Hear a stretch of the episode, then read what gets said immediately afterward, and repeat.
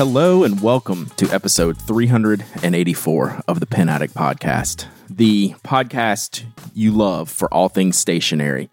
All the analog tools, all the pens, the paper, the ink, we talk about it, you listen, and then you go out and buy stuff because that's what we make you do, and then we get in trouble. So, my name's Brad Dowdy. I am the Pen Addict online. I host this podcast. And if you're a longtime listener, you know that by me doing the intro, which I do so poorly compared to my normal co host, Mike Hurley, Mike's not here this week. So I have brought on a guest. And this week we have the King of Kenro, the Duke of the Day of Fountain Pens, the Prince of Pen Shows After Dark, Mr. Cary Yeager. How are you doing, Cary? I'm doing great, Brad. How are you today? Good, good. I, I, had to I had to get you a little bit like that. Mike used to do that every week for me for like a year straight. He would have some random nonsensical thing um, about you know the the Prince of Pendom and, and all these weird things, and it was so funny. And I was like, you know what? Let me stick it to Cary a little bit. Let me turn the tables. And uh, but I, I think it was appropriate. Uh, I think all those uh, phrases are accurate. What do you think? I think I was hysterical, and I'm not sure. I uh, I'm kind of at a loss for words on that one. I have to tell you. well, good, good. That's what I effort for. So uh, I'm I'm glad I could make you uncomfortable right out the gate. We have a lot to talk about. Like we talk a lot as it is, just in our general day to day lives. Me doing the work that I do with the Pen Addict, you doing work with Kenro and Fountain Pen Day, and we're going to talk about all these things as we go through. But as I was getting ready for this show, I realized the last time you ha- we had you on was all the way back in episode 222. That was over three years ago. Can you believe it was has been that long? I really can't because time flies in the pen world. Like it's it really is. It's amazing that it's that it's been that long. And I was thinking about it as well. Yeah, and I'm pretty sure that predates the Kenro time too. Is maybe like right before. I don't know. I'd have to go back and look. I didn't listen to it, but uh, that, that sounds right to me. Yeah, it was. It was right before I was. You know. sowing my oats, if you will, looking around and uh, going through the interview process here and there, yeah, and uh, trying to find my way, and just you know it was it's kind of like you where you you just you decided that this is this is your life yep. this is where you want to be these are the people you want to be with and interact with on a daily basis and i was at that point and uh, yeah it wasn't it wasn't very long after we yeah. did that podcast that i settled in uh, with kenro mm-hmm, mm-hmm. yeah it's uh it, it's fortunate uh you had that some extra spare time for me back then uh, because you're you're such a busy man now. I am grateful for you taking the time out to doing this because we we talk so frequently and it's usually just like in passing, like we're each running opposite directions and we'll yell things at each other um, as as we're going by. It's like you good, you good, yeah, I'm good, I'm good, you good, you good, yeah, yeah, we're good, we're good. All right, I'll talk to you later, and then like we'll see each other tomorrow and do the same thing. Um, so right now, what is your job title with Kenro. And for those who don't know, Kenro is the U.S. distributor for many, many brands, uh, a lot of great fountain pen brands we're going to talk about in a minute. But what do you do for Kenro, just to kind of lay the groundwork of what we're going to talk about here a little bit? For Kenro, for right now, it's it's a lot of sales, uh, web work. I do a lot of stuff on the website and, and on the back end like that, and then product development which obviously we're going to get deep into. Yes. Um, that was something that, that came about soon after uh, I got to Kenro. Mm-hmm. And, uh, you know, that's like the day to day grind is pretty much those three things. You're talking about new product, you're grinding out the sales and trying to bring those products out and putting them on the web so that all those people can see it. And Kenro is strictly U.S. or is it U.S. and Canada that you that you uh, are the distributor for, or how does how is that just geographical layout work? We are we are U.S. Uh, and Canada, okay, which is one reason we we ventured off into Scriptus the last few years. Yeah, so, we're going to talk about that. Yeah, that was that's always a good time. So yeah, yeah. So I. Th- I think I first kind of learned about Kenro and what Kenro does when I started to fall for some Aurora pens. So I think that's a good good place to start. So Aurora is an Italian brand. Kenro's been the distributor for as long as I've been in, in this business, which, you know, I don't know how long, you know, they've officially been the distributor, but it's been certainly long enough um, amount of time. And how does a distributor relationship work from Kenro as a business in, say, the case of Aurora, when you're working with a company and getting their products to pass on then to your customers, which are our, you know, the collective Pen Addict listeners, our retailers that we shop with. So give us a little bit of insight on how you work on a day to day basis with, say, an Aurora brand, and then we'll talk about some of the pens. Well, it, it is a, it is a process, and it's a sometimes it's longer than people realize. Mm-hmm. You know, I mean, a new pen comes out and you see it, and you don't, you know, the consumer, which used to be like myself and you, when mm-hmm. we would just be like, "Oh, it's out," and never realizing in the background that there was sometimes a year or more of work that went into getting that product out into the public. And as a distributor, and especially with you know with Kenro, and it's something that attracted me is that they're very dynamic, and you know we don't just take a product, take the ad that's given to us, and put it out there and say here it is and walk away. You know, for us, a lot of times we're working uh, our ideas with Aurora, um, telling them things that we see in the marketplace, uh, things that are changing, things that people request, things that people want, and then they produce a product based upon that. We then see the product, maybe make suggestions here and there, but once we know what's coming, then we're out, and that's when like the whole marketing starts mm-hmm. and going out there and going to pen shows, trunk shows, uh, looking to have the products a lot of times photographed, you know, a way that would appeal to our market. Mm-hmm because how they photograph it for, say, in Italy may not appeal to the market in America, you know, what we're looking for or what they're looking for at the time. So we have to take care of that and then putting it on the web and then giving, you know, all this information out to the retailers. You know, it's way beyond pricing and, and just the basic product. There's so much more that goes into it before it gets to that retailer because then the retailer has to have because the retailer has to have all that to tell the story.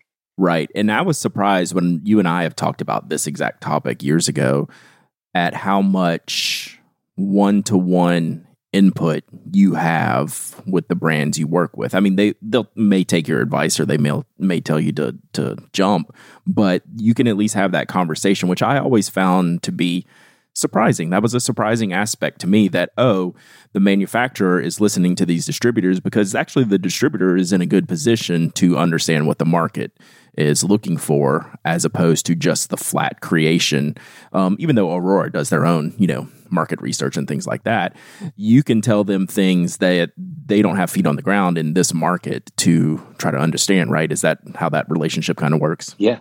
Uh, absolutely, absolutely. We work with them constantly, and and it's not just it's not just us; it's other distributors. Sure. I mean, there are pens that they do, the limited editions that you see in other countries, and people are like, especially in our community. Our community is knee deep in the trenches every day, looking at what's out there. You know, who's doing what and how they're doing it, and why can't I get it? Mm-hmm. You know that that FOMO comes into play. Fear of missing out, right? And the perfect example for your question is like the Sun Moon Lake mm-hmm. that came out for China, and that was over a year ago. And people were just striving to get it just because they couldn't. You know what I mean? Sure. And well, and because it's a beautiful pen. All right, right. You know, no doubt about it. Um, but we've done the same thing too. And Aurora is very good at listening to us and then being willing to to invest and make a pen that we need specifically for our you know area and uh, and they've done that many many times. I mean, if you remember, the Nebulosa came out, which mm-hmm. was part of that Planet series in '88. Mm-hmm. People ask, they're like, "Oh man, if they ever made it in an Optima," and we went to Aurora, and it was a material that they really are stringent on because they keep you know archives of all these rods, so that mm-hmm. if there's ever a repair, you know, just whoever's going down into the basement of the, of, the factory, literally in the basement, mm-hmm. and pulling rods out so they can repair a pen, whether it's 20 or 30 years old, right? So right but our marketplace wanted it. So we were able to make, uh, I think we made 88 of each in uh, in two finishes for that Optima in purple, in the Nebulosa purple. And it was only for us, and it just sold out in a minute. It was really, really beautiful. Nice. But we got calls from other countries, and they're like, wait, that was just yours, you know, and can we get it? And, you know, it's just, it's just gone.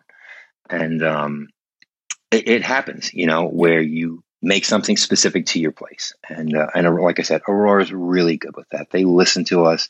They work with us. You know, Joel, uh, who owns Kenro, Joel is our you know top guy.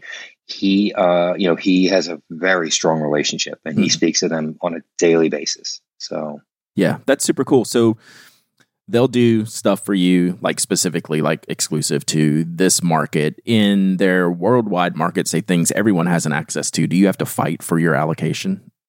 Oh yeah, absolutely, absolutely. And I mean, the latest one it came up in conversation in the office today was uh, the Black Mamba '88, which was you know Yeah, so I have that specifically marked to discuss. so tell me is tell me about that. Yeah. Tell me about that pen because I got to see one I don't know where I saw that. San Francisco? Was it out then? Or did yeah, I see that at Drum? we had it in San Fran. Yeah. Um, it's an impressive pen because it's different to me than the other 88s, not just in style, but in feel. So tell me about that pen. So it's uh, an 88, standard 88, but they engraved the entire pen so that it looks like the scales of a snake, a black mamba, if you will. And they blacked out all the trim. And then they put, of course, because it's a limited edition, they put the 18 karat gold nib on it, black that out as well. Mm, And so that they didn't do anything to the overall um, eye appeal of the pen, if you will, they engraved it almost like uh, like Omas used to do, uh, right on the grip section. And it's just the number is just engraved right in the smallest spot where you can see it. But it is just a unique pen, a unique feel, and it's with Aurora. I mean, I see it more and more, and I know I rep the brand. So this is coming from this is coming from my side, from a collector. They engraved the pen so well and so clean. I put a loupe as soon as we got them in up to the finish, and I'm looking and I'm like, it's just so clean. Yeah. You know, because when you engrave something like that, a lot of times you'll get like little white peaks from pushing, you know, acrylic around, and it's just clean all through. And it just really, it's just a sharp pen. Glitters when you put light on it, and yeah, I'm I'm absolutely hoping that there will be uh, some left so that I could acquire one myself. Obviously. yeah, it's funny to me who Aurora, when you generally look at the lineup, it's it's bold and bright. And It's one of the reasons why I love them. It's funny to say that an all black pen is an outlier in their lineup, but it kind of is to me uh, as as more of an outsider. You see it more, and there's maybe more black pens that I'm missing, but just in general in the lineup when you're lining it up against other 88s or other um, Optimas, it's like the all black one doesn't normally fit there, and it's just pulled off really, really well. they have such a you know i mean it's an italian company so they know style and they know Mhm. what you know things should how things should flow and at the end of the day it's also you know you have to remember it's an aurora 88 Yeah. it's got a awesome nib i mean they're made in house and you know i mean i rave about it now because i got to as you did too when Mhm. we were in la um, and you got to spend time with filippo Mhm. I mean, I got to spend over a week with this guy, and he, you know, a Nibmeister for 25 years, and I've got a translator that's there that's kind of just answering my bizarro questions. Sure. You know, and and it's not, you know, it's not all business. It's about, you know, what did you do and how did you get this to work and why did you do it this way? And, you know, so it makes me like a classic pen that's a little bit different even more. Yep, yep, exactly. It's great to have that. So, what else is Aurora doing right now that's kind of piqued your interest um, as either a fan or as a distributor? You know, it's kind of hard to displace those two when you, you know you you work for the company, you know, if you will. But um, what is is what does Aurora uh, doing right now that's really shining bright? I think what's shining bright is that they are when they come out with limited editions like the Arctic series, like the or the Ocean series that they have Mhm. right now, that they're keeping the numbers lower. You know, they're not making a thousand of each of five of these pens. You know, there's only I think there's only 440 of each one or something like that. Mhm, mhm. And um, those are the ones that they did like five years ago. That same body style, they did the Mar Adriatica, which was the beautiful blue with the sterling silver and everything. Right. Um, so they're not doing too much of that, and they're also uh, branching out in the nib section, where they did that the new Gocha nib, uh, which is like a uh, a togi nib, Mhm. so that the higher the angle, your crossstroke is thinner, and the lower the angle, the wider. And uh, And they're doing that themselves. Are they? They're doing that in house. yeah, everything is in house, and those Mhm. nibs, um, you know, again, Filippo is doing he's doing all that work, and they're letting him, you know, have that time to to kind of branch out and just do different things and and reach that market because the market right now, you know, everybody's looking at the nib. Right. Everyone's looking for a different kind of nib and something that's done not just different, but done right. And uh, and he really did. He did it really, really well. Yeah, I mean, I own both. I know you do, and mm-hmm. it's it works how it should. Yeah, it can be a real differentiator in a pen. I mean, like the design is one thing. Like they, you know, Aurora's materials are, are stellar. I will say on on this lineup, the with the uh, the Oceania and the the the ocean, um, they are very proud of the cap band on those pens. I just want to say that uh, to you. They mm-hmm. really like the cap band design for that one. It's very large, but yes. just the overall, it's an Aurora pen, right? You you look at it without seeing the brand, you go, "That's Aurora," and I do yeah. like that from a brand to have some kind of consistency through their lineup to where you know when you see it what it is. And I've always appreciated that uh, about Aurora's pens, and uh, yeah, I just think they're fantastic. Yeah, they are. All right. I want to talk about Montegrappa because they confuse me a little bit. And I want to preface this by saying I used to think the pens were okay. Like, they're fine. It's Montegrappa. This is the pen Montegrappa makes, and it's fine. And then all of a sudden, within the past one to two years, I'm going, that's Montegrappa, really? And it looks that cool and it writes this well why do I like Montegrappa so much now, Cary? I can't figure it out myself. So I figure the the guy who handles these pens all day long can tell me why in the past year or two that I've fallen in love with this product as a brand. Honestly, I think they are really I've gained, let me tell you before I say that, I've gained so much respect for that brand mm-hmm. after coming on board and learning the background and the history and everything that they've done, what they're doing now and where they're going. And the, the, the where they're going part we're going to leave out because there's almost like a we're almost at a non-disclosure kind of okay. point in the conversation. It's just amazing. You know they have been family owned you know aurora's what 100 years?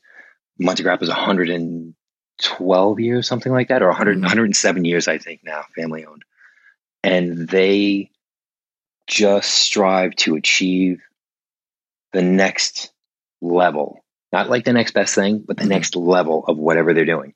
You know, this is a company that you look at and they change from making, you know, they change from making like just nothing but extravagant, extraordinary pens to starting to make more and more daily users.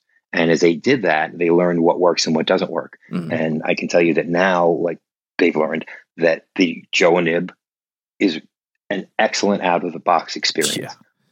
So what did they do? In the last two years, they have changed over so that every new pen that they're bringing out is using a Jowo number six nib or or five, but a number six steel nib, and even the number six gold nibs, they're using Jowo as well. Mm. The number eight gold nib is still uh, a Bock mm-hmm. with that huge ebonite flat feed. So I mean that's pretty epic nib, but yeah.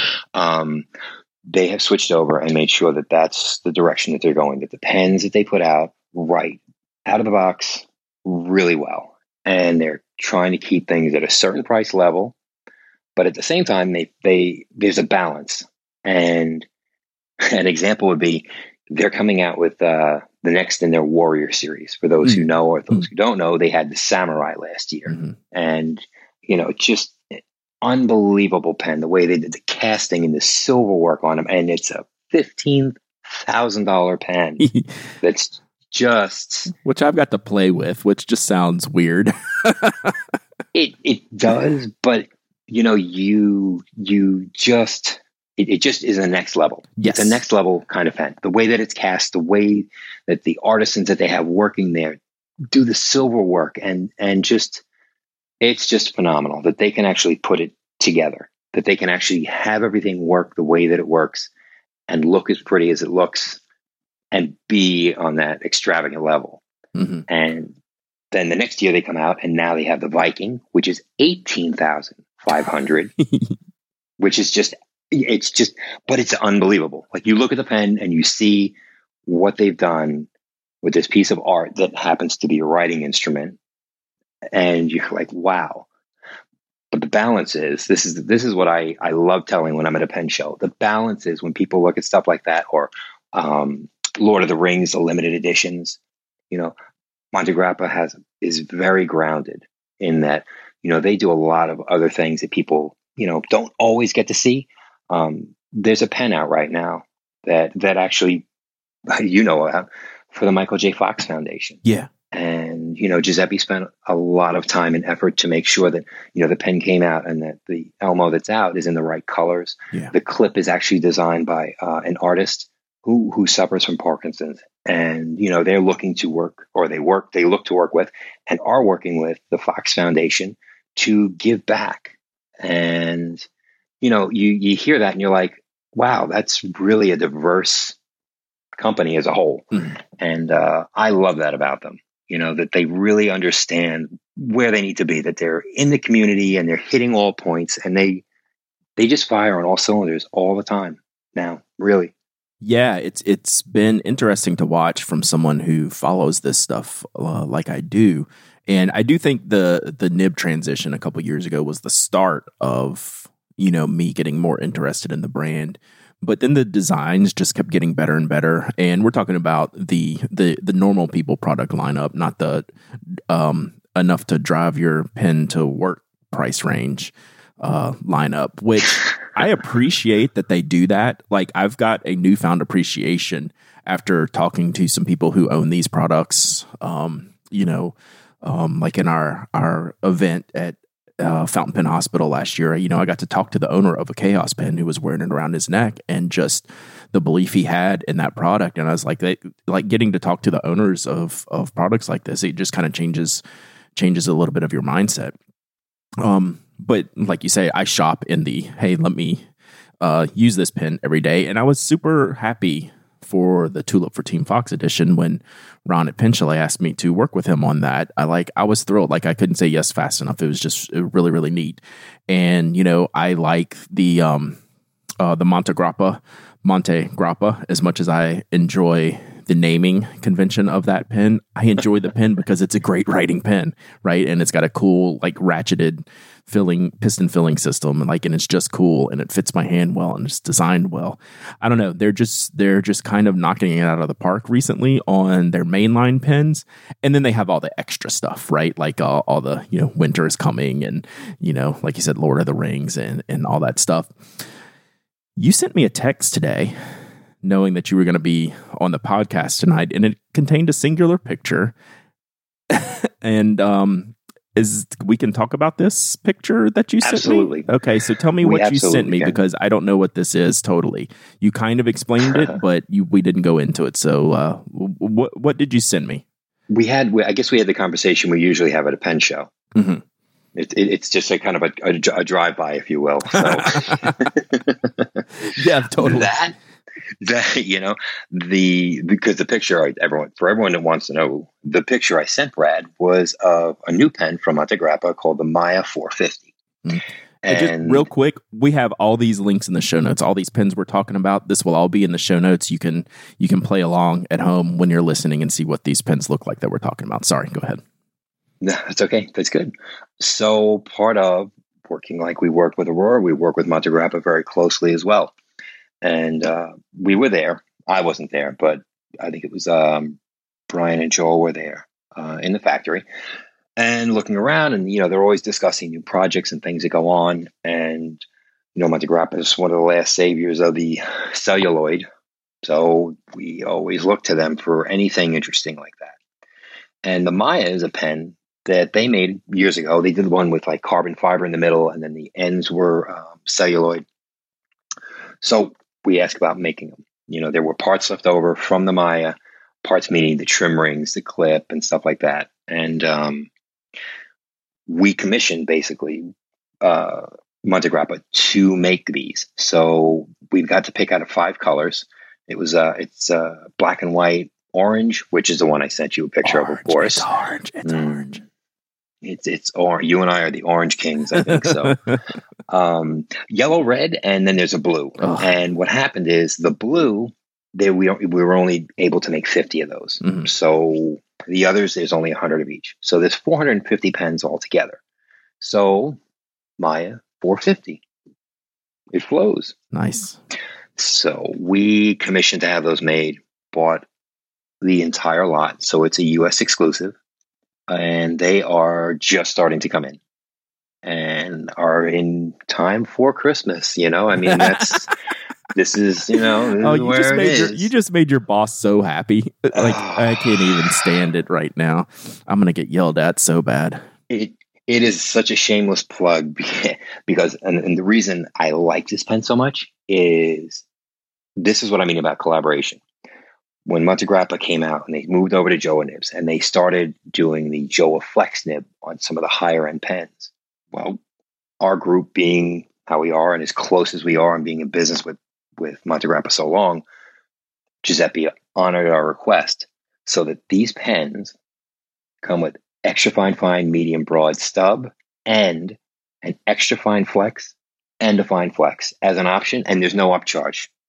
Oh that's super interesting. Yeah that's pretty cool. So that is really cool. In a day and age where so many are charging even for an extra fine Mhm. you know i mean it, it's happening because it is it's a lot more it is a lot more work to make these nibs and and time is money and and labor is not cheap and it, it's difficult so when we're able to do something like that you know it that makes a big difference to me you know that you can we can offer them yeah and let's not bury the lead completely. These are thousand dollar pens. Like this is not you know the three hundred dollar price point. This is the higher higher end price point. Well, this is probably like the mid-range price point for montegrappa but yeah. uh, but yeah they're just they're I see Montegrappa's materials and kind of like Aurora, like you can tell, right? Like you can tell, oh, this is a Montegrappa material. Like it's it's pretty unique in the way the materials uh, come out, and, it's, it's just fantastic looking. So, yeah, I'm anxious to see one of those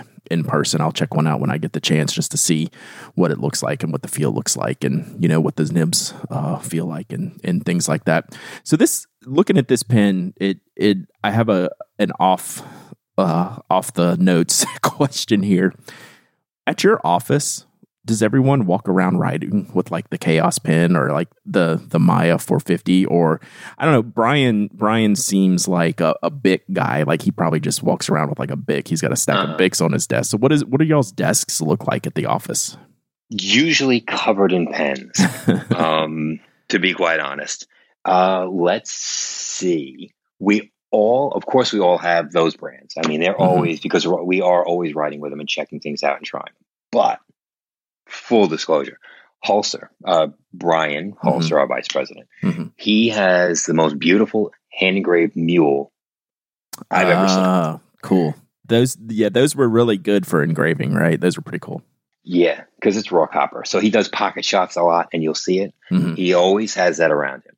Always, always, always. It, it's just never. Plus, he fears I might walk off with it. So, um, that being said, uh, there are other pens around. I mean, there's Mhm. a few retro fifty ones around the office here yeah, and there. yeah I it happens You know, it happens it, you know it, it happens for sure. Yeah. Um, and my desk obviously is just is just covered from end to end. Oh, I I bet, and it's probably with the brand we're going to talk about next. But before we do that, I want to take a little break to tell you about our good friends at ExpressVPN. This episode of The Pen Addict is brought to you by ExpressVPN. You might think that nobody wants your online data or to snoop on you, but when you browse the web without anything to protect your privacy, you risk hackers, ad companies, and more collecting your data. And it does happen to people like us, which is why I recommend ExpressVPN. ExpressVPN runs in the background of your computer or phone. It encrypts your data, hides your public IP address. Uh, you can just download the app, click connect, and you're protected.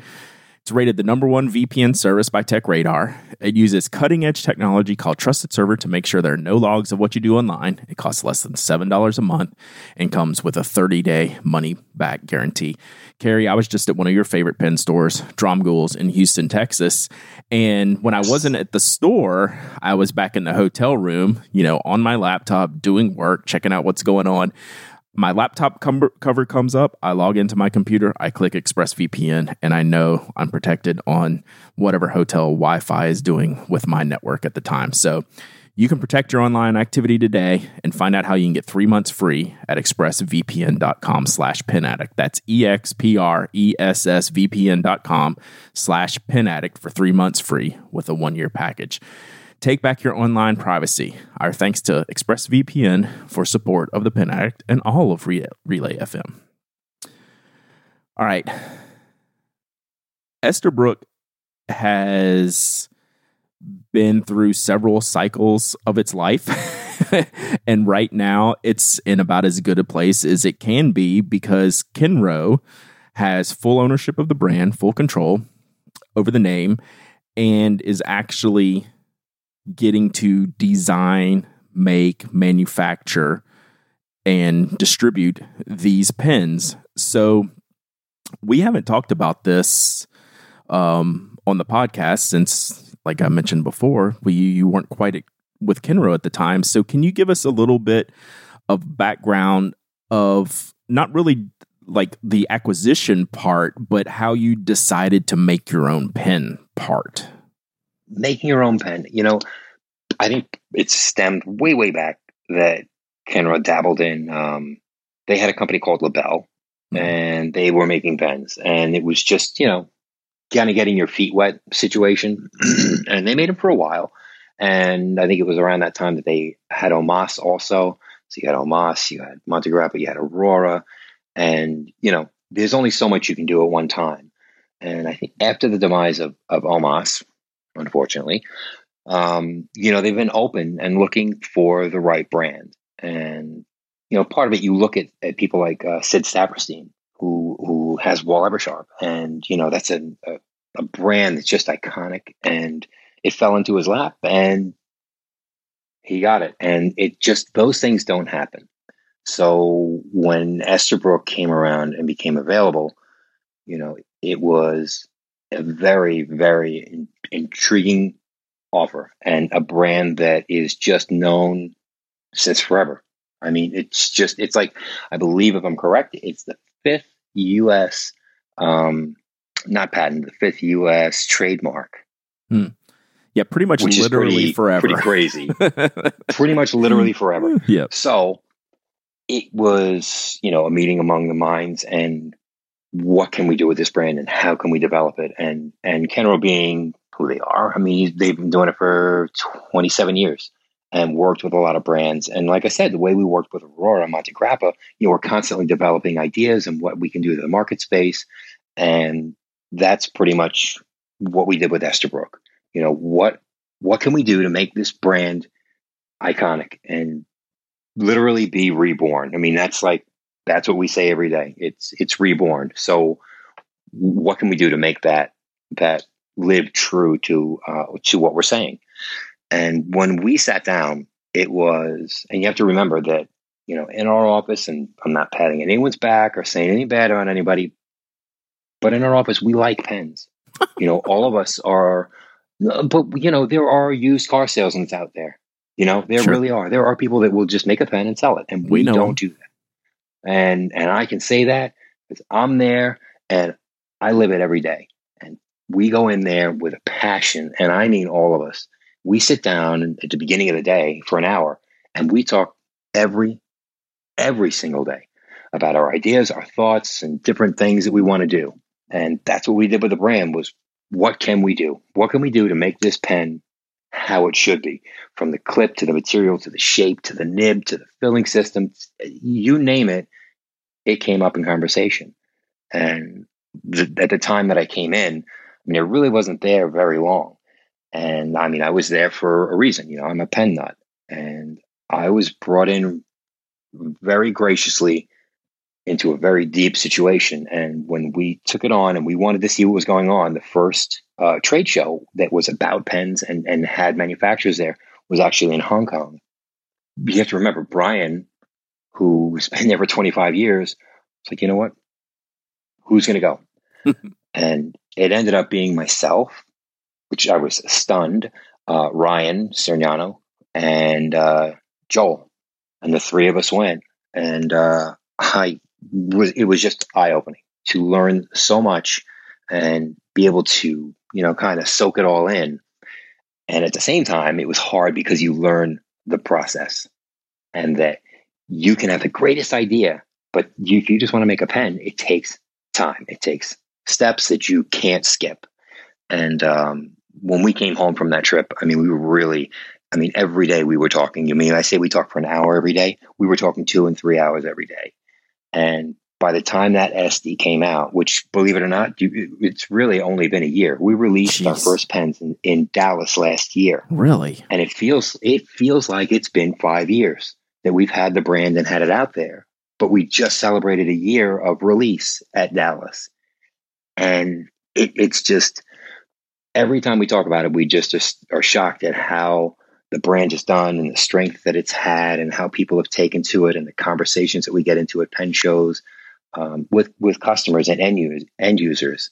And honestly, that that pen, that SD, when that came out, we easily spent a thousand hours. I kid you not, conversing, just sitting down and talking. I don't mean making phone calls. I don't mean doing emails. I mean just just us as a group, just talking about what should be done and how it can be done.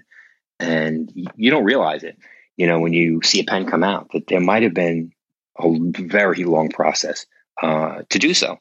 It's it's just been an amazing, amazing experience to be able to have like my thoughts, my ideas taken as seriously as they were, and seeing those ideas actually come to life in a pen that's out there in so many people's hands.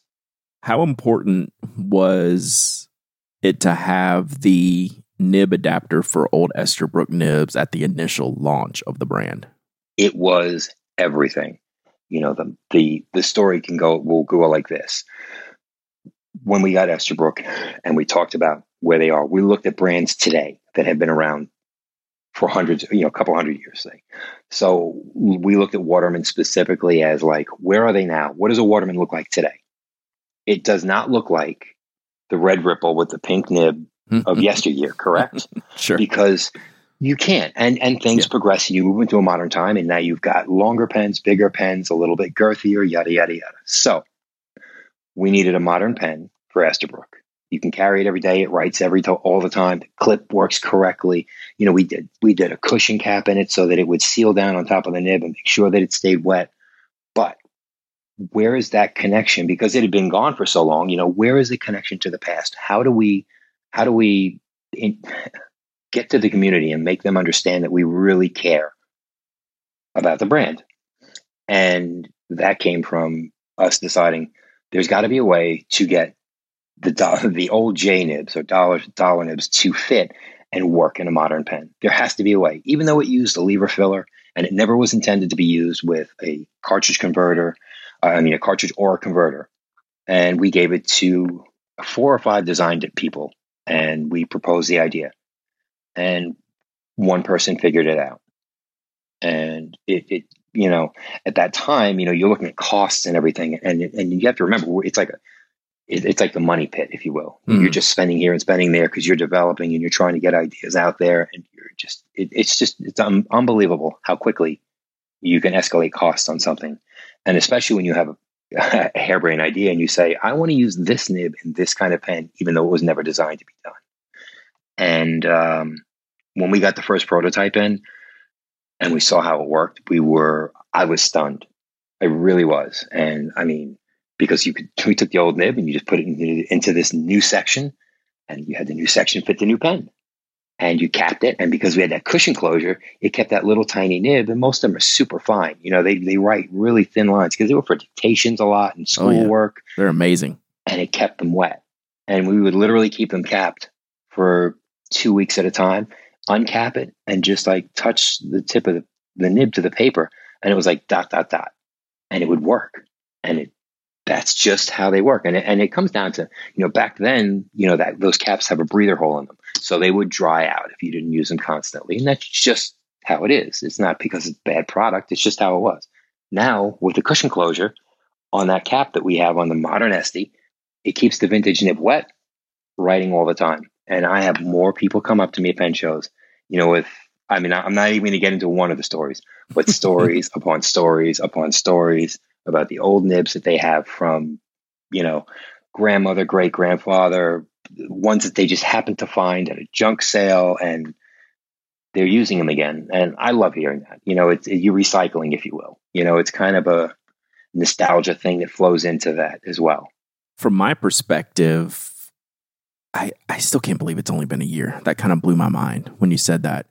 But what's happened in this year of since release is that the brand has been able to take over like a spot of its own in the modern pen, you know, sphere that we're in, even though you know it's a vintage name brand and it's built around, yeah, you can use these old nibs, but I think it's become like a standalone product now, at least from my viewpoint, to where people are looking for Esterbrook. Oh, what is Esterbrook doing now? Not to put in necessarily put in the old nib, even though that's an important story to tell, but that it's looking at, oh, what does the new Esterbrook look like and not considering the nib adapter. Would you say that's fair in the progress you've seen over the past year? Absolutely. I absolutely would because that is something, you know, that it, it's specific to that pen. You know, being able to do it to one was a great undertaking. And it's one, like I said, we're, so, it, we're proud of it. You yeah. know, I'm proud of it. Yeah. I can't believe we were able to do that because it gave it a good base. Yeah. Um, because going forward, there are pens. You know, the next pen that's coming out is the Camden, and it's a metal pen because we wanted something different. You know, we don't want. It's like you said, you don't want people to just associate you as just this group. You know, we mm-hmm. want to have that that expansion in the brand and be able to do different things and ex- expand you know to different demographics of people that want to write because if you hit one group of writers, it's great, and you really want to make them happy. But you want to expand. You know, it's like our community. When you go to a, when we go to the same pen shows year after year, you want to see that community grow. And the more different you can have, the more that group will grow because there's more people that are intrigued. Because not everybody's going to like every product you put out, mm-hmm. and that's just say as somebody who's putting out product and kind of having a lot of input and ideas, and I hear people like yeah, that's all right. I mean, I don't know if I would have done that. And I'm just like, oh, really? you know what I battled? You know how many hours I battled at work with everybody to get something, you know? And so that's where, you know, we, we are definitely expanding. And, you know, the Camden is just one. I mean, there's so many projects that we have working. One that I can't talk about, but I'm sure some people know of a project or are expecting a certain project to come to life eventually, and it is for sure in the works. So, but I can't really say what that is. But I, all of all, all our people out there, they're all going, ah, oh. you're as bad a tease as I am. I, I like it. I like. I want to believe me. Believe me, I want to tell you. I want to tell you so bad. it's funny, Cary. I, not to like tell all of our secrets, but I remember before Esterbrook happened, you would text me just to say, I'm doing a thing and I can't tell you, but I'll tell you at some point. And that would be the extent of the text. And then it'd be like six months before there'd be another text. I'm like, I'm still, that thing is going to happen. And I can't tell you, but it's when it happens, it's going to be good. Um, I just want to tell you congratulations and I'm proud of you for what you've put into this. Um, I know it's a labor of love because I know you personally. And I'm just thrilled that this has gone as hopefully as well as as you have hoped. And uh, from my perspective, I think it has. Um, but uh, I'm just uh, very very happy that uh, this has happened for you and and for Kenro. And uh, you know, I I hope to continue to see it grow. Uh, it's it's pretty fantastic that y'all have been able to pull this off. Thanks, thanks. I really, I really have to say, I appreciate hearing that. Yeah. Because we do, we put a lot into it, and you know, I work with some really incredible people. I am, I am fortunate, and I can assure you and the whole audience out there, hmm. I, I really do appreciate and understand, and you know, being that's one thing about getting older. I've noticed you, you kind of learn to appreciate things that you normally would just be like, ah, that's cool, and. Yep but I, I truly do. I really, I work with great people. I get to do a lot. I get to travel a lot. I get to see, I get to hang out with the community all the time. I mean, my job is being out there with the people. You know, going to a pen show, that's my job, really. Mm-hmm. You know, and people will come up to the table and they'd be like, What are you doing? Like, what's new? What's going on? And I'm like, Well, you're on your day off visiting the pen show. And I said, I'm working right now you know, and obviously I say that to our group kind of mm-hmm. people and, mm-hmm. and they laugh and they get it. They're like, oh my God, it must be great. And I'm like, you want to know something really, I hate to say it, but it is. And, you know, cause I get to play with all the prototypes and all the new stuff that comes in and get to just, you know, the new Gotcha nib comes in and it's like, everyone's like, oh, this is cool. And everyone tries it. And then my job, my job is, you know, Joel saying, Cary, here, take this home for the weekend and fool around and play with it and tell me what you think. You know, we, we will talk about it on Monday.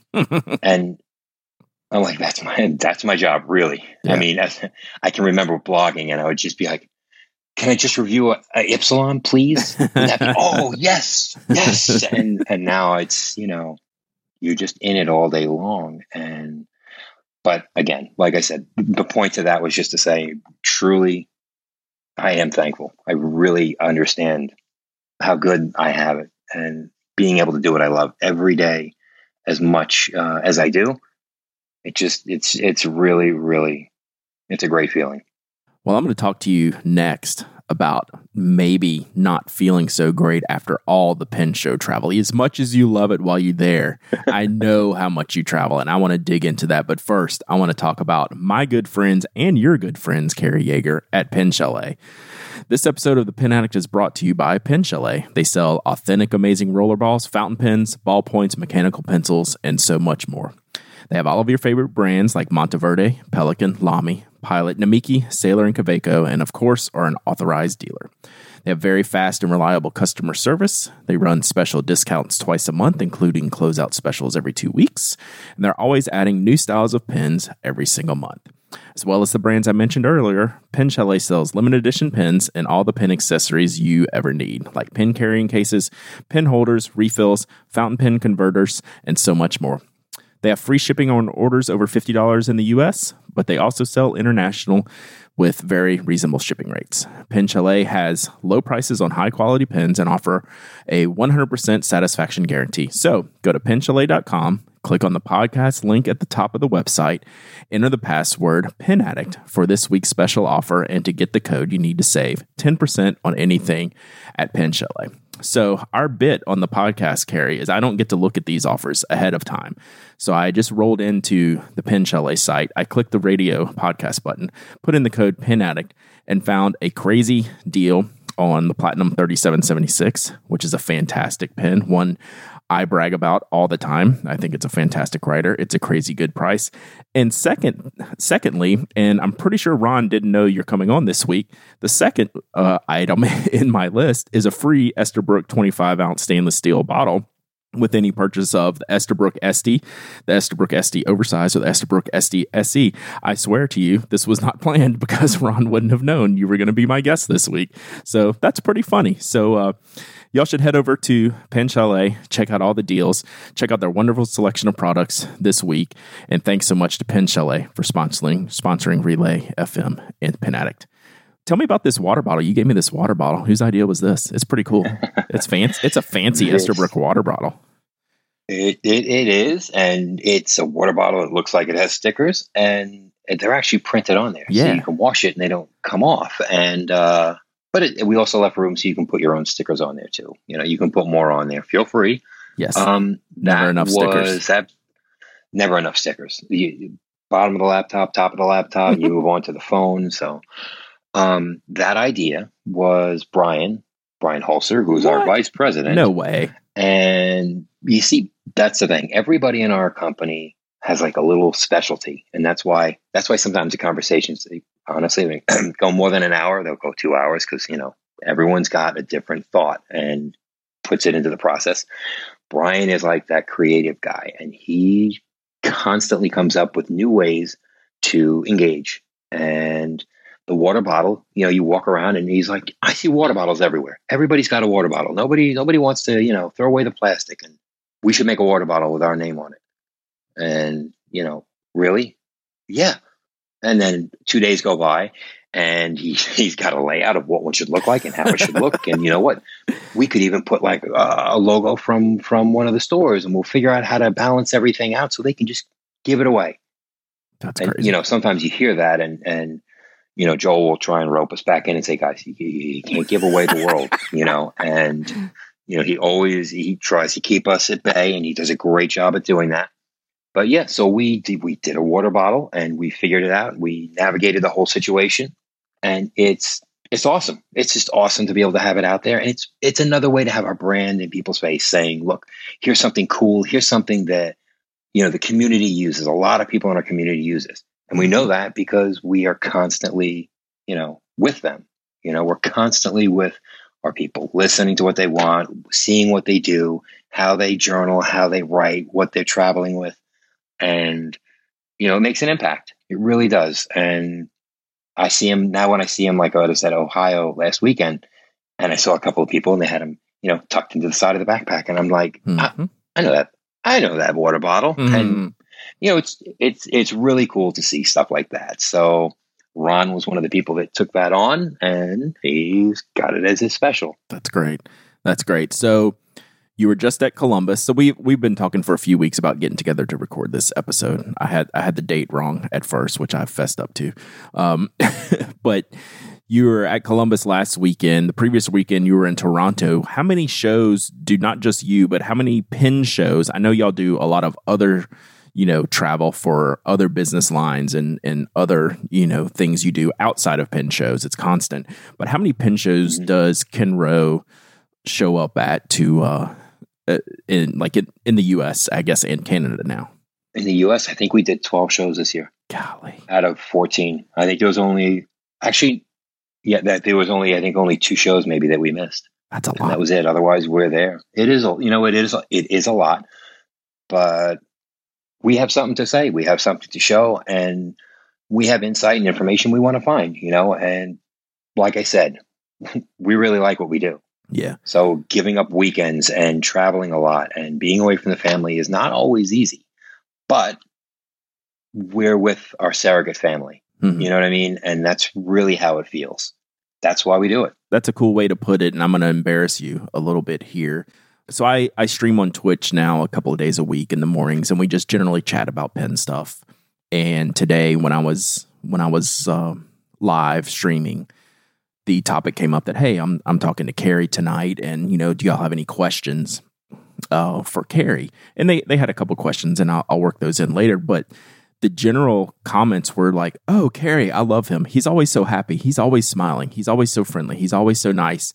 And you know what? I told them, I said, "It's all true." I was like, "Everything you're saying is all true. Like he is not he is not that person that like takes any of this for granted. Like he just loves doing this. So I know going to the shows how exhausting it is, but you're always, you know, you're always so nice and friendly to everyone that I see and everyone that interacts with you. So I wanted you to know that you got a bunch of bunch of shout outs on the on the Twitch stream today. So that was pretty funny. Yeah. That's cool. That's good. That's good to hear. It's hard. You know, you know why it's good to hear because sometimes you feel, and you you're in the grind too. Mm-hmm. You know, you feel like sometimes you're like, oh, I'm so beat, and yeah. and you're like, did I just do the right thing with that person? Did right. I? Yeah, no, I was good. I was good. Or or the worst is, is you'll at the end of the show you'll go up to the room and you'll sit down for five minutes and then you realize it's like 10 o'clock at night. Totally. And you go downstairs and every half the people are gone and you're like, you know, you, you, not that you need, not that you need to be there, not that we need to be there, everyone listening, not that we need to be there. Right. Everybody right, right. does, but, but it's just, you know, you, you just feel like you want to be, always be there to support and, you know, I mean, for me, it's always making sure I engage with people that are that are new, and mm-hmm. uh, I think that's why I like Pen Shows After Dark, the way that whole thing came about. You know, Lisa and and everything, and and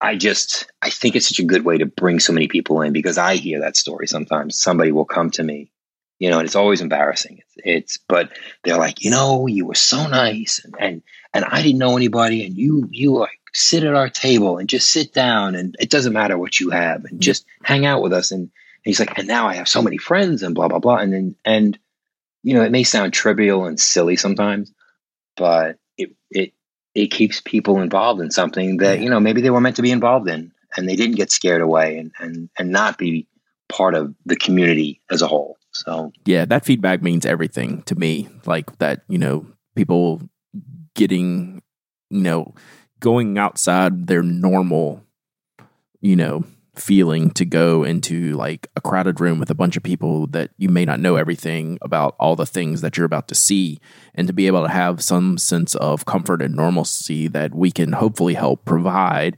just by spending some time you know talking and you know, like showing you around and explaining things like there's nothing I would rather be doing than that. I promise you that. Like that is it for me. Like if I can help people out at these pin shows, because I was there too. And like, you just want to go in and be able to be relaxed and have fun and, you know, enjoy the atmosphere and the people and the things you see. And uh, it's not easy for everyone. And I just try to try my best to like make it a great situation for everyone. So that's, that's super cool.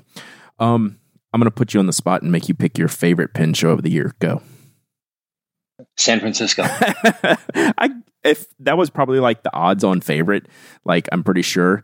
Um, we got to see each other for probably less than five minutes at that show. I would think that's safe to say. Yeah, that's probably about right. That, yeah, that's, that's, how it goes sometimes. But yeah, yeah that show, mm-hmm. it's a great show. Um, it's a great layout, great um, show promoters, and great crowd. It's just a, a super super fun show. I was jealous you went to Toronto a couple weeks ago because I had so much fun last year. That was one of the fav- my favorite trips I've ever taken. Um, I know that show's difficult for a lot of people because it's one day and it's very busy and very crowded. But it's just a cool vibe, and you can do things in the days leading up to the show. Like we went around to you know the pin stores in Toronto and, and things like that, and got to hang out up there. So I mean, who doesn't want to go to Toronto, right? Um, that's very cool. Um, you're doing something uh, off books here pretty soon. Uh, is that is that the safe way to say it? Maybe some little overseas travel to do a little something. What do you what do you have up your sleeve? so, I'm actually going to the Madrid Pen Show. Oof. In ten days. so let's let's just to get this straight. You've done like ten or ten or twelve pin shows for work. Um, and then for like, I'm going to air quote vacation, you're going to go to a pen show. Do I have that correct? Pretty much. That okay. is, uh, that's correct. There you go. Um, how did this come about, and what are you what are you most looking forward to? Uh, let's see. I have had because I talk to everybody. Uh, many people say, you know, that the overseas shows because I always spoke about it after going. I think it came after Scriptus the first time, and I was like, "This is really cool, just to see what it's like." So, what show do you go to after that? And all the shows over there are one day. Mm-hmm. Madrid is the one that's actually three days. So it ah. made it, it, just made more sense to shoot for that one. And last year I was actually trying to navigate how to do it, and it didn't work out. And this year, navigating, navigating, and it just happened to fall into play.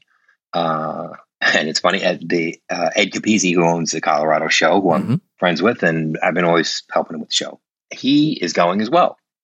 Nice. Um, and Sarge, the oh, one man sure. pen show. Mm-hmm. I've spoken to him about it a couple of times, and uh, he, you know, anything he says sounds great. First of all, just right. the accent is just crushes it every time. Um, but he's like, "Oh, mate, I'm not even gonna try." But he said, "Oh, mm. mate, I'll see you for a drink," and mm-hmm. I was like, "You know what? I, I got to figure it out." But that being said, when I told Brian Holzer, our vice president, uh, that I was going, he, um, you know, part of part of Esterbrook is going worldwide, mm-hmm. is you know going global, right? And he started looking into it, and we have uh, a distributor there that we've been working with for a while. And he didn't, you know, I think at the time he just didn't realize that it was a three day show because we were used to everything being one day. Mm-hmm. Long story short, it's a three day show. There's people to see. It made it worthwhile. So Esterbrook, all right, Kenro, but we're going as Esterbrook, um, is going to be a sponsor and have a table at the Madrid Pen Show. Oh wow, that's cool. That's very so cool. Brian actually is going to go. So now I have somebody else that's that that is going. Nice. Um, and while I'm not working, of course, you know I'm gonna I'll end up behind the table yakking it up. I'm sure for a little while. But yeah, so we're who knows? Maybe now, maybe next year I'll be going not on vacation. Now I'll be working and having to go hey, the hardships right. of life, the hardships of life, having to, you know, so. But no, I really am looking forward to it. You said something there that that made me uh made me want to ask you this. Are you more comfortable in front of the table or behind the table? Mm, no, behind the table. When I'm in front of the table, it me it only leads to bad things. Right. Like that's how I answer it too. Like I'm I end up if I'm if I'm not working, which is very rare, I'll still end up behind the table because that's my comfort zone. Right? That's where I feel yeah. the most comfortable talking to people. Like shopping around, I still feel awkward. Like even though like it's like totally fine, like I still end up behind someone, either my table or someone else's table, wanting to help or work or do something. I don't know why. Yes. Yeah. You know. Yeah. But so. that's just it. No, you're right. You want to, you're because you want to engage. You want to, yeah. you just every opportunity. It just, it's just natural that you want to do that. I, I totally Totally agree. I know exactly yep. what you mean. Yep, yep. It's an interesting feeling, but uh, it's it's cool. I, I've just caught myself doing it when I shouldn't be doing it. Like when I should be taking a break. Like I won't do it. it's just weird. Mm-hmm. All right. Speaking of breaks, yes. I got one more break we're going to take. Then we're going to talk about all things Fountain Pen Day. I want to hear how this Fountain Pen Day went for you and everybody else. this episode of the Pen Addict Podcast is brought to you by Eero you want to binge watch your favorite TV shows from anywhere in the house without interruption, you need Eero. Eero blankets your whole home with fast, reliable Wi Fi, eliminating poor coverage, dead spots, and buffering, so you can have consistently strong signal wherever you need it. I use Eero here at the house. Uh, my house is kind of like long and skinny and spread out. So I have the central location where the modem uh, is hooked up from the street. The Eero plugs into that. Then I have the Eero hubs that are throughout my house that allow me to get Wi Fi all the way back in the bedroom, which is like the furthest point from where my Wi Fi connectivity is at. And Eero works fantastically for that. Eero is the Wi Fi your home deserves. There's an all new Eero starting at just $99 and it just and it sets up in just minutes. Just plug it straight into your modem or router box. You can even manage it from a super simple app, which I use all the time, uh, which lets you do cool stuff like pause the Wi-Fi, Wi-Fi while you're all eating dinner and get alerts if any new device tries to join your network. Eero has fixed all of my Wi-Fi problems. No more dead spots, no more buffering. You can get yours fixed as soon as tomorrow.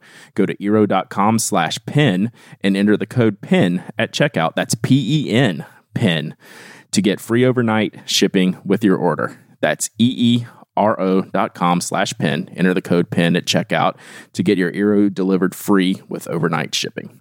Our thanks to Eero for their support of this show and to Relay FM. All right, Cary.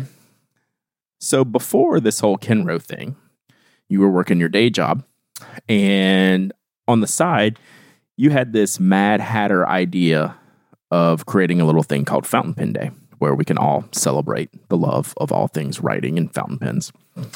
Um, for those who are not familiar, can you give us a little bit of the background of how that started?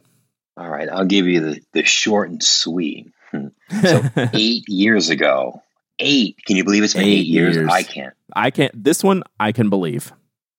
Eight years. I mean, all right, so the, the quick and dirty, here you go. I'll give it short because they can always go back and listen because I they gave can, the whole but, you know, long drawn out. I know, but, but we get new quick, listeners every week, so we want to we want to give an update. The update. All right. The update is we'll backtrack really quick and say that eight years ago, if you go on Fountain Pen Network and search, you'll see the original conversation. I haven't looked in a while. I'm pretty sure it's still there. I hope it's still there. But there was a group of us that decided that it was National Pencil Day, I think it was, something mm. like that. It was one of those days, ballpoint pen or pencil. And there was no fountain pen day. And I just remember at the time, I was like, why is there no fountain pen day? And I was in, I was in the rabbit hole. Like I had just, I had just gotten submerged enough that, that I'm like, I'm in. And, um, you know, enthusiasm is peaked to the max. So I'm Googling fountain pen day in quotes to see what came up. And literally nothing came up. The only thing that came up was like some weird, um, song from like Japan or something. And it was just a, a, a googly, uh, translation from Google that was like an error and it's a Fountain Pen Day song, but it really wasn't. Anyways, sounds accurate. It, it, was just crazy. So there was nothing. And so I was like, all right, well, I'm going to open the Twitter account. I don't think we had Instagram then. I think that came later. And I'll do the Facebook. And I started that and we were all chatting as a group and blah, blah, blah. And uh, Rachel Goulet helped me like even set up the Facebook page. She was an admin on it back then just to help me because I didn't know how to do it. I wanted to do it. And, you know, there was about eight of us and we came up with a date Um, I didn't come up with the original date. I forgot who did, but they said we finally came up with the first Friday in November because the first Friday in November is after uh, Halloween. So you've cleaned up from that. And it's three weeks before Thanksgiving. So it's in like this little dead zone. And it's always on a Friday, we thought, because Friday you can bring your favorite pen to work and it's your opportunity to engage those around you with your craziness. And and when they see you with a fountain pen and they wonder why you're not just dictating into your phone, you can express to them why writing is good and what makes it great, and challenge them and kind of bring it in. And then on the weekend, you know, spread it out. You can hang out with your friends and have a pen meetup and maybe get and at, at that time maybe get retail stores to engage with you and open the doors and let pen meets happen and stuff. I'll get to that in a minute. And that was the whole idea. People's lives got busier and busier as we got closer and closer because this was in like July or August. And uh, by the time November came around, I contacted like Dromgoole's and Vanness and Fountain Hospital, Goulet, obviously, and a couple of others. I know I'm leaving some out. I think Pen Chalet and maybe even um, Goldspot. Um, but anyways, I gotten them on board, and they were like, "Okay, you know." And by the time it came around, it it was it was me, and I mean it was me. Yeah. And because people's lives get busy, it wasn't anyone's. It wasn't like anyone abandoned. You know, these people are still around, and but that's how it was. So I was in a conundrum of I really shouldn't tell anyone that it's just me with this, you know, running this crazy idea because these are huge companies. These are these are been around for 50, 60 years. And I just kept going with it and I kept pushing ahead and pushing ahead and pushing ahead. The first year came and went and I just kept updating and kept, you know, emailing different companies out there and retailers. And um, the second year came around and it grew even more. And by the third year, I think is when we started um, the Instagram. And I had a guy, um, Scott Fuller, who um, at the time was just starting out, um, was a designer. And I got him to do the logo for like super cheap. And he's like pretty much untouchable right now. Uh, I think he he just did the Atlanta Heat's logo or something crazy like that. Mm-hmm. Um, so super guy helped me out. And anyways, from there it just it just escalated and escalated and escalated until I went on your show, and then I that was kind of like an open confession of. By the way, when it first started, um, I didn't realize that it was she was just kind of like me, and mm-hmm. but I just I just took it really personal, you yeah. know, that I thought it was super important. It was really good. And even though it was something we we invented in, in the community, it was ours. And it shouldn't be anybody else's. And that's mm-hmm. why I've held on to it the way that I have. And I don't I don't take donations. I mean, I do the buttons for shows and I try and do social media and push and push and push because I don't want anybody to grab it. You know, this isn't a Valentine's yeah. Day thing. This is this is ours and you know, it's just it's nobody's. Nobody's allowed to have it. And everybody knows where it comes from. So if nobody can grab it because, you know, no, nothing's trademarked, everybody. But guess what? If somebody were to try and do something, you would have a mass exodus from your brand mm-hmm. simply because I would tell them. Yeah. Yeah. and, uh, you know, that this is just not right. So, anyways, that's neither here nor there. The bottom line is it's a lot of fun. It gets engagement. And now you see what's happened that my dream of having retail stores open their doors and invite people in and have events on that day and really engage with the community on like a one-to-one friends level has just expanded. And and they do that. And it, it happens more and more every year across the globe. I mean there are the ohio pen show is on fountain pen day weekend. Terry booked the hotel for like five years straight in his contract to be on that weekend because he wanted the show on Fountain Pen Day weekend. He really, you know, got into it, and and it's just, you know, the the the retailers out there tell me every year it just gets bigger and bigger, and it's become part of it a Black Friday, if you will.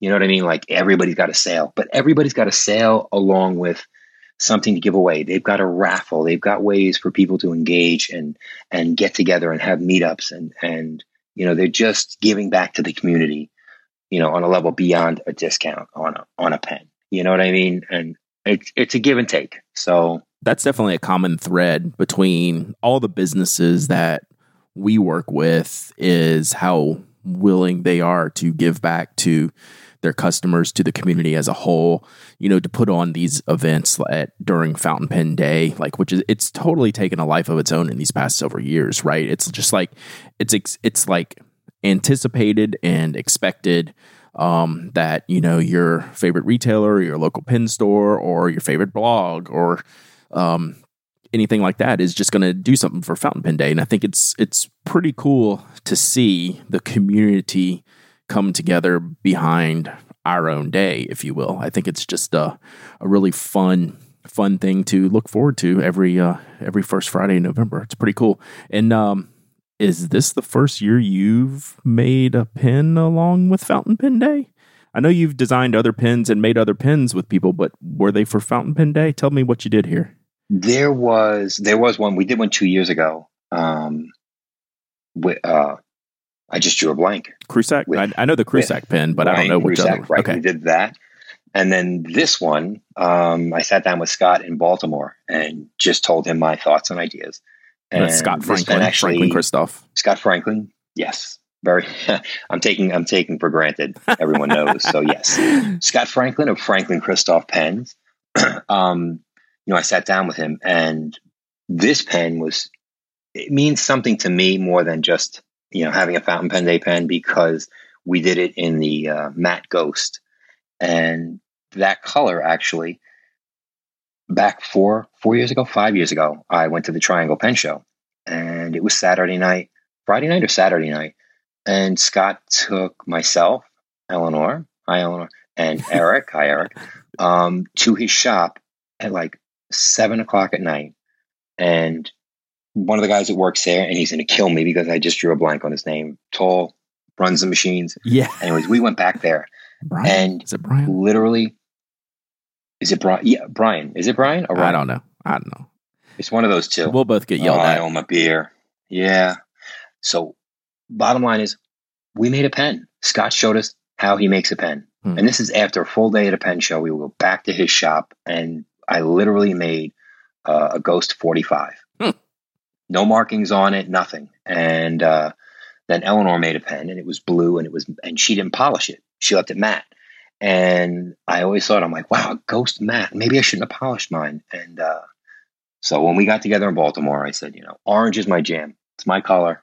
And uh, I think at the time he said, "Yeah, you and Brad, you know, and, and something like that." Yeah, because we were um, working with our, we were doing the first O2 at the we did the O2 and the 66, so we would be doing the 60 the Pocket 66 at the time.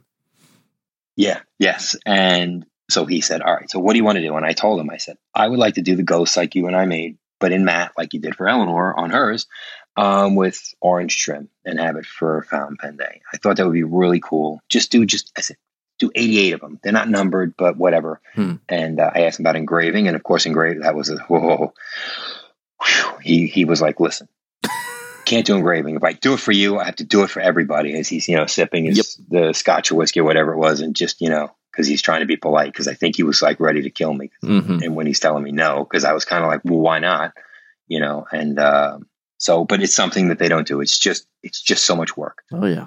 So uh, when I spoke to Lisa about it, I know that uh, Vanness have Vanness pens. You're you're acting like we're just sitting at the bar talking. This is how we normally talk, so we just have to elaborate yeah. a little bit for the listeners. Absolutely, uh, it, it, and it is. We don't get to talk like this too often. So, um, but yeah, so Lisa Vanness was like, "We can engrave it," and um, I said, "Really?" So we did a couple of testers and it came out exactly how I would. It looks so out. good. I mean, she really she crushed the engraving and mm-hmm. did such a good job. So we typical, you know, everything last minute, right? So we ended up getting the pens. I think like last Thursday. They did them over the weekend so that they would be ready, and uh, well, Thursday before last, so they would be ready. And uh, and then Lisa's been practicing uh, blending inks, and she did one for she did one or two two for Joey Feldman mm-hmm. actually, and uh, really cool stuff. And she's like, you know, maybe I could make a an orange ink. And I'm like, okay. and I because I didn't want to push her because she's just there's somebody who's on the go 24 seven, always on, and uh, so she's like, I'll do it. And she did it. She did the label, and so we were able to have something a little extra special this year, and uh, it was really nice. And and you know, it's nothing that I did other than suggestions and, you know, asking. And, you know, people in the community always come together. And I think it really made a lot of people happy. I saw, you know, a couple of people at the Ohio Pen Show had actually come up to me and said, Oh, I ordered one, and hmm. it's like cool. And you know, you see them online, and people getting them, and and uh, you know, like I said, the, at, at the end, it means something because it reminds me every time I see that pen, it reminds me of, of a moment I had with a really good friend, just hanging out in his shop, and he's showing me how he does what he does, you know, and uh, that was really nice, super special this year. Yeah, you can still get them at Vanness Pens. We'll have the link in the show notes, and the ink's still available. And Cary, um, this was another moment to use your words with a very good friend. And I really appreciate you coming on and sharing your stories with us and uh, telling us all the ins and outs of what you are up to these days. And we'll make it not so long uh, between episodes next time. Uh, we'll we'll work on that a little bit more. So before we go, tell everyone, uh, plug all the things. Where do you want people to find you? Where do you want people to look? And we'll have all these links in the show notes. I am going to be uh, everywhere. I'll be in Madrid. Everyone that's in Madrid, from Sarge and, and Andren and uh, everybody else, I will see you there. Uh, this weekend, let's see. I'm going to be at Fahrney's on Friday. I will be at Bertram's on Saturday. Uh, then Madrid. Then December starts. We'll be at Fountain Pen Hospital. Uh, I think the fifth, sixth, seventh, and then the week after that, I am going to back up to the Virginia, Maryland area, and I'm going to be at Fahrney's Bertram's, Levenger, and Pen Boutique for an event on that Saturday. Then the week after that, starting Wednesday, I'll be at Atlas Stationers for an event and Levenger for an event. And I believe I'll be seeing the Andersons as well on Friday. And then I think the year ends.